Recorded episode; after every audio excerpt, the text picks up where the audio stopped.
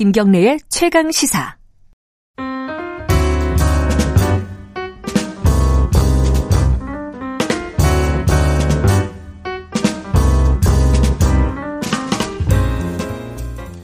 네, 더 나은 미래를 위해 오늘의 정책을 고민하는 시간입니다. 김기식의 정책 이야기 식스센스 김기식 더 미래연구소 정책위원장 나와 계십니다. 안녕하세요. 예, 안녕하세요. 2부에서 어 제가 끝난 시간이 29분인 줄 알고 그러다 28분 20초에 딱 끊겨버렸습니다. 아이고 네. 두 분께 죄송합니다. 윤영석 의원님 그리고 홍익표 의원님. 재난지원금 얘기 한참 하다가 네. 또 끊어져 버렸어요. 그래갖고 청취자 여러분들도 깜짝 놀라셨을 텐데 어 재난지원금 얘기 이거 어, 오늘 주제는 아닌데 김기식 네. 위원장 의견 좀 듣고 다음 얘기로 넘어갔으면 좋겠네요. 지금 국가 부채 때문에 네. 뭐 보편 지급을 해야 되냐, 선별 지급을 해야 되냐, 뭐 어떻게 줘야 되냐, 시기는 언제 여러 가지 뭐 논란들이 있습니다.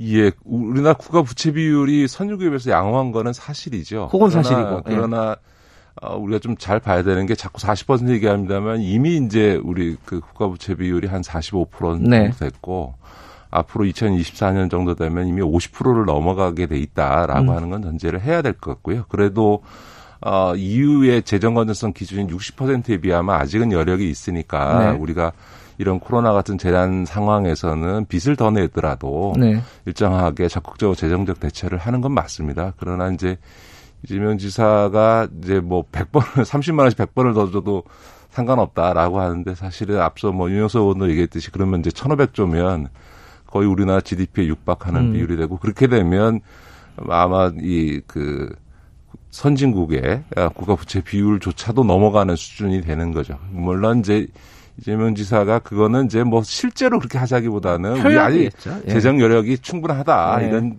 취지로 얘기한 건 예. 이해는 됩니다만 예. 이게 뭐 저 같은 사람이나 정치 평론가나 학자가 그런 정도 얘기하는 건 상관이 없는데 대권 1, 2위를 다투는 네, 정치 지도자가 그렇게 표현하는 거는 저는 적절하지는 않다. 왜냐하면 이게 말의 무게가 일반적인 이제 학자나 이제 그 일개 의원이 하는 얘기하고는 차원이 다르기 때문에 어쨌든 강조하려고 하더라도 조금 네. 표현은 적절치 않았다 이렇게 좀 보여지고요. 그 선별이냐 뭐 보편이냐라고 하는 문제는 사실은 이제 뭐 기본소득 논의에서 시작된 건데 앞서 홍익표 의원도 지적했던 것처럼 이건 재난지원금이니까 음. 당연히 이번 코로나19로 인해서 소득 감소가 없고 어려움이 없는 분들한테까지 줘야 될 이유는 없는 거죠. 더구나 이렇게 빚내서 줘야 되는 이런 상황이라면 당연히 가장 이 코로나19로 인해서 직격탄을 맞고 있는 우리 자영업자들 또 일자리 잃어버린 비정규직들 이런 분들에 집중해서 그와 관련해서는 이미 여러 가지 그 통계도 나와 있으니까 또 대상도 특정돼 있고 하니까 이런 분들한테 우선적으로 줘야 되는 것 같고요. 또 하나는 지금 코로나 상황이 이게 지금 조기에 진정될지 상당히 오래 음. 갈지도 지금 불확실하고 최근에 와서는 이러는 급속한 확산세는 좀 진정된다 하더라도 코로나 19 상황 자체는 내년까지 계속 연장될 가능성이 네. 상당히 높다. 뭐 내후년 얘기도 하고요. 네, 그렇죠. 네. 그렇게 되면 이제 정부가 쓸 수 있는 수단이 재정 수단밖에 없으니까 네. 앞으로도 계속적인 재정적 수요가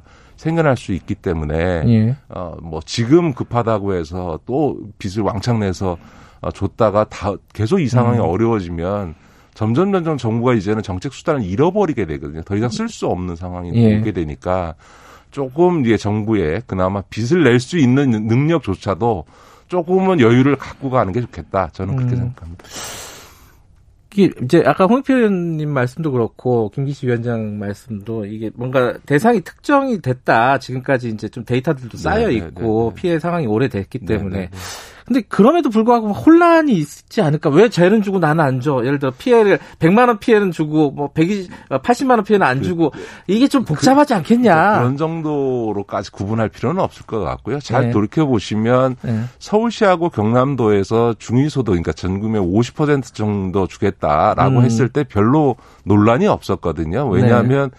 뭐 나는 많은 중산층들이 나는 뭐 그 정도는 아니야라고 음. 했는데 이게 70% 얘기가 나오면서부터 어 내가 70%에 안 든단 말이야. 음흠. 내가 상위 30%야 그러면서 어 쟤는 주는데 왜 나는 안 줘? 이렇게 돼 버린 거거든요. 그런 네. 점에서 보면 저는 뭐 50% 이하 선에서 어, 지급 대상을 선정하게 되면 음. 국민들께서도 그래 좀 어려운 분들한테 음. 내가 받을 돈을 차라리 그분들한테 좀 더 주더라도 네. 어뭐 그 정도는 괜찮아라고 저는 충분히 수용할 수 있는 우리나라 국민들의 이 공동체 의식이라는 게 전 음. 세계적으로 보면 가장 뛰어난 분들 중에 한 분이죠.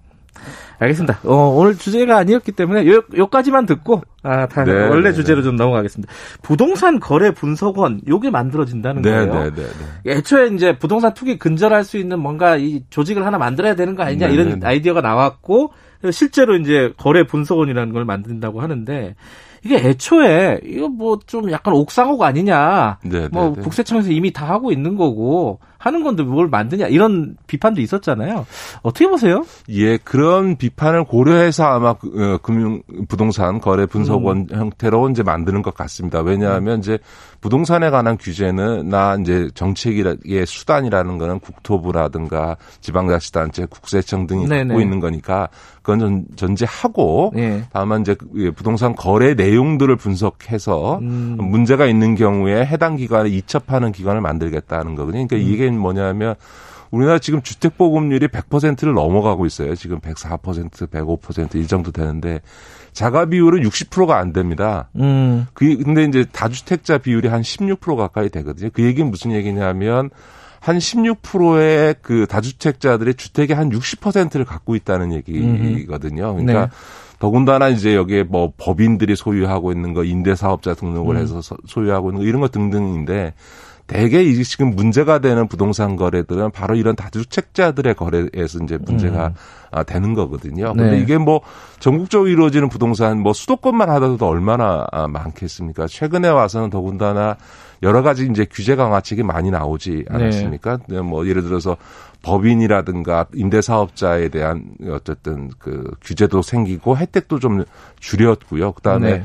부동산 거래를 할 때 매매를 할 경우에는 이제 자금 출처도 이제 신고하도록 되어 있는 등 이제 제도가 바뀌었으면 그 제도가 제대로 어 작동하고 있는지 또 이제 투기적인 요소에 의한 어떤 부동산 거래는 없는지 또 세금은 음. 제대로 내고 있는지 또 이제 지금은 이제 그 이 보유세 강화가 되다 보니까 이제 한집 이상 네. 집, 다주택자들에게 는 집을 이제 팔아라라고 네. 하고 있는데 여기서 이제 편법적인 어떤 거래 내지는 네. 불법적인 네. 요소를 낀 어떤 증여 이런 게 발생할 소지들이 있으니까 이런 이제 부동산 거래를 들여다보는 기구를 만드는 것 그것을 음. 통해서 어 일종의 이제 어 정부에서 밝혔습니다만 이제 금융 쪽에서 보면 금융정보 분석원이 있, 있습니다. 2001년도에 출범을 해서 음. 어 일종의 혐의 거래가 있으면 금융기관이 FIU 이 금융정보 예. 분석원에 반드시 통보하도록 돼 있고 특히 2천만 원 이상의 고액 현금 거래의 경우는 반드시 어, 신고하도록 해서 이걸 통해서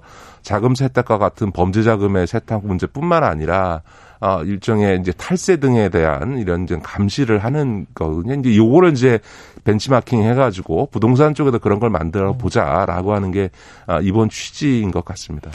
이게 이제 어 국토부 산하로 들어가는 걸로 예, 예, 돼 예. 있잖아요. 좀 독립된 기구로 해야 되는 거 아니냐. 어차피 이거는 이제 좀 조사를 하고 일종의 준 사정 기관에 가까울 것 같다. 뭐 이런 의견들도 일부 있는데 이건 적절하다고 보십니까? 예, 저는 뭐 국토부 산하에 두는 건 나쁘지 않다고 생각합니다. 음. 왜냐하면 이게 이제 금융정보 분석원도 금융위 산하에 네, 예. 있거든요. 왜냐하면 민감한 국민의 개인 정보를 네. 취, 더군다나 취급하는 정도가 아니라 취합해야 되거든요. 모아 서 해야 되니까 정보라는 건 모일수록 위험해지는 음. 거니까 그것에 있어서 어떤 공적 책임을 분명히 해야 되니까 민간 독립기구로 만드는 방식은 적절하지 않는 음. 것 같고요. 왜냐하면 정보를 취합하는 기구니까 음. 그런 점에서는 어, 어, 어떤 부처 산하에 둬야 되는데 지금 현재로서는 국토부 산하에 두는 게 네. 어, 적절하다. 다만 어, 이게 이제 그 분석을 해서 실제적인 조치를 조사에 들어가서 조치를 하는 거는 국세청이라든가 또 이제 부동산 이제 등기 신고를 받게 되는 음. 이제 그 법원뿐만 아니라 이제 지방자치단체들이 이제 네. 신고를 받게 돼 있지 않습니까? 그 그거에 따라서 취득세, 등록세 등 부과를 하고 돼 있으니까 결국은 이제 의심이 갔을 때 그걸 실제로 조사해서 조치를 취하는 거는 구세청이나 이런 이제 관련 기관에게 이첩시키는 역할들로 음. 해야 되는 거죠. 그런 점에서는 그 업무 협조 관계에 대해서 법에 명확히 명해야 되고 또 하나는 이게 이제 관료들이 뭔 일이 있으면 이제 조직 크게 만들어서 자리 만드는 예, 예. 일들을 많이 하는데 이게 어또또 또 다시 어쨌든 어 경제부처 관료들이 자리 만들기용으로 예. 이용되고 있다라는 비판을 받지 않으려면 굉장히 효율적으로 해서 적절한 규모를 만들어줄 필요가 있다. 왜냐하면 사실은 이 부동산 거래와 관련된 많은 부분들을 지방자치단체나 구세청이 이미 하고 있기 때문에 네. 어, 중요한 거는 이거를 종합적으로 분석해서 어, 혐의가 있을 경우에 어떤 문제가 있을 경우에 이첩시키는 역할이니까 그에 맞는 적절한 정도의 어떤 조직과 인력을 음. 어, 구축하는 게 맞겠다. 저는 그렇게 봅니다. 네, 지금 이제 시작 단계니까 논의가 국회에서 좀 더 진행이 되겠죠. 그렇죠. 그렇죠? 입법이 음. 필요한 사안이니까 입법하는 네. 과정에서 어, 그 조직을 어떻게 운영하고 어떤 권한을 갖고 관련 기관 간은 어떤 어, 협력 체제를 구축할 거냐 이런 것 등등이 다 세부적으로 논의가 되겠죠. 알겠습니다. 어, 이게 앞에 어, 재난지원금 얘기하다가 시간이 좀 많이 갔네요. 삼성 얘기 좀 해야 되는데 네. 이또 삼성 전문가시니까 네. 이재용 부회장 기소 어제 어 그제죠. 어 그제 하는 거 보셨잖아요. 네, 네. 네. 어 박용진 의원 같은 경우 는 굉장히 높이 평가하더라고요. 네, 네, 아, 검찰 수사 이번에 잘했다. 네, 네. 어떻게 보셨어요? 시기가 늦어진 거는 좀 아쉽긴 합니다만. 음, 1년 9개월 걸렸죠. 네, 1년 예. 9개월이나 걸렸기 때문에 그러나 뭐 당연한 결과라고 생각하고요. 사실은 이게 이렇게 늦어진 것 중에 하나는 이 수사를 담당했던 이복현 부장을 포함한 그, 그 경제범죄 형사부 네. 인력들이 작년 9월 달에 갑자기 그 조국 전 장관 수사에 차출되면서 거의 음. 그 12월까지 이, 이, 그, 삼성 바이오로스 수사가 중단돼 버렸습니다. 아, 그래서 길어졌군요. 예, 그 뒤에 이제 다시 시작하려고 하다 보니까 이게 이제 수사라는 게 한 번 중단됐다 다시 시작하려면 시간이 좀 걸리잖아요. 그죠? 그런 점에서는 이렇게 사건 처리가 지연된 부분들은 이제 검찰 스스로 자초한 부분이 있고 마지막에는 난데없는 수사심의위원회가 나타나서 삼성이 그 제도를 적극적으로 활용했고 네네. 그 삼성의 기대대로 여기가 이제 수사 중단 불기소 결정을 하면서 마지막 또 2개월 동안을 이게 결정하지 못하는 이런 상황들이 있었던 거죠. 수사심의위원회 권고를 결국은 어, 뒤집은 거잖아요, 사실은. 네네. 네, 이제 뭐, 뭐 표면적으로 보면은. 네. 이 수사심의위원회 이거 어떻게 해야 될지. 네, 이거는 전면적으로 이번에 아마 국회에서 재검토를 해서 그 음. 그 뭔가 개선책을 마련해야 되는 것 같습니다. 음.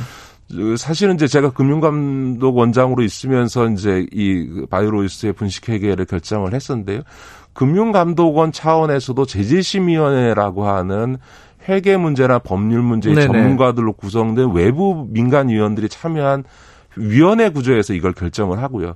그게 결정을 한다고 최종 결정되는 게 아니라 다시 금융위원회의 증권선물위원회 가서 우리나라 최고의 이, 이 저기 회계 문제 음. 전문가들이 모여서 이걸 논의해가지고 결정하거든요. 그 6개월의 과정이 굉장히 감론을박이 많았고요. 네. 분식회계는 맞지만 이게 중과실이냐 고의냐를 갖고도 굉장히 논란이 있었지만 결국 수차례에 걸친 수십 시간이 넘는 회의를 통해서도 분식회 그것도 고의적인 분식회계다라는 결론을 내렸거든요. 근데 음. 수사심의원회 회계 전문가도 아닌 분들이 모여서 한 두 시간 보고받고 몇 시간 회의에서 이거를 어 수사가 음. 부당하다 이런 결론을 내린다는 것 자체가 난센스고요. 음. 어불성설이라고 좀 보여지고 음.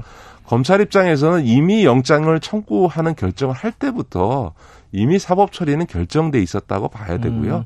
더구나 판사가 영장은 기각했지만 범죄 혐의의 사실관계는 소명이 되고 네. 증거도 다수 확보됐다. 아니 판사가 증거도 다수 확보됐고 범죄관계 사실관계도 다 소명됐다고 하는데 기소하지 않는 이런 황당한 결정을 검찰로서는 할 수 없었다라고 봐야죠. 근데 어쨌든 삼성 쪽에서는 어 이재용 부회장이 지시하거나 보고받지 않았다 얘기를 네. 하고 있고 어, 무리하게 수사해서, 어, 일, 처음부터 목적, 목표를 정해놓고 네. 무리한 수사를 한 것이다. 라고 했단 말이에요. 저는 이거와 관련해서 우리 국민들께서 재벌 총수가 기소돼서 무죄 난 일은 한 번도 없습니다. 그 얘기는 무슨 얘기냐면.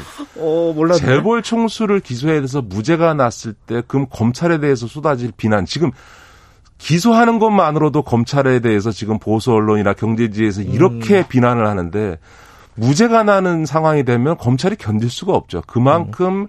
검찰이 저별 총수를 기소할 때는 자신이 있는 거죠. 그것에 음. 합당한 만큼의 물적 증거나 진술이 확보되지 않고는 네. 기소하는 일을 하지 않습니다. 그래서 사실은 삼성에서 무리하게 검찰 수사 단계에도 공격적으로 검찰 수사를 비판하면서 여론을 만들면서 수사심의원회 이런 것들을 한 것도 결국은 기소되면 유죄될 거다라고 하는 걸 알고 있는 거죠. 음, 삼성 어떡하냐 이제 이재용 부회장 발목이 잡혔다. 네. 서초동에 잘 발목이 잡혔다. 삼성 이제 큰일 났다. 이렇게 얘기하는 사람들은 어떻게 지금까지 됩니까? 우리나라 재벌 총수 중에서 저기 사법 처리되지 않았던 사람이 없습니다. 그러니까 속된 말로 별 없는 정과 없는 음. 재벌 총수가 하나도 없고요. 구속됐던 전례들도 많죠. 뭐 현대자동차 정문구 음. 회장, SK의 최태원 회장, 뭐 하나의 김승현 회장 등등 다 구속된 졌었는데요. 그 구속된 기간 동안에 오히려 주가는 올랐고 회사의 실적이 나빠졌다라는 기업은 단 하나도 본 적이 없습니다. 더군다나 이재용 부회장의 경우에는 구속된 것도 아닌 상태에서 어, 뭐, 재판을 받는 것만으로 회사의 경영에 영향을 미칠 거다. 이렇게 전혀 보지 않고요. 오히려 삼성전자의 뛰어난 전문 경영인들이 소신 있게 어, 기업을 경영할 수 있게 해주는 것이 이재용 부회장에게도 지금은 필요한 시기다. 예. 어, 자기를 옹이하면서 자기의 불법적인 경영 승계 작업을 진행하는 것 때문에 권력을 행사해 왔던 이 미전실이라고 하는 조직과 그 인력, 그 과거로부터 내려온 관행을 이제 끊어내는 게 본인을 음. 위해서나 삼성을 위해서 더 오히려 좋다. 저는 그래서 우리 국민들께서 삼성의 미래에 대해서 걱정하실 일은 이 사법 처리 때문이 아니고 오히려 이제 소위 중국의 추격이라든가 그렇죠. 지금 이 예. 휴대폰 사업이 굉장히 어려워지고 있으니까 이런 기업적이고 경영적인 문제가 음. 삼성의 위협적인 거지 이재용 부회장의 어, 사법 처리가 삼성에게 위협적이지 않다 저는 그렇게 봅니다. 국민들이 걱정한다기보다는 일부 걱정하는 사람들이 있는 것 같아요. 그렇죠. 네, 네. 여기까지 듣겠습니다. 고맙습니다. 네, 고맙습니다. 김기식 더 미래연구소 정책위원장이었습니다. 지금 시각은 8시 47분 향해 가고 있습니다.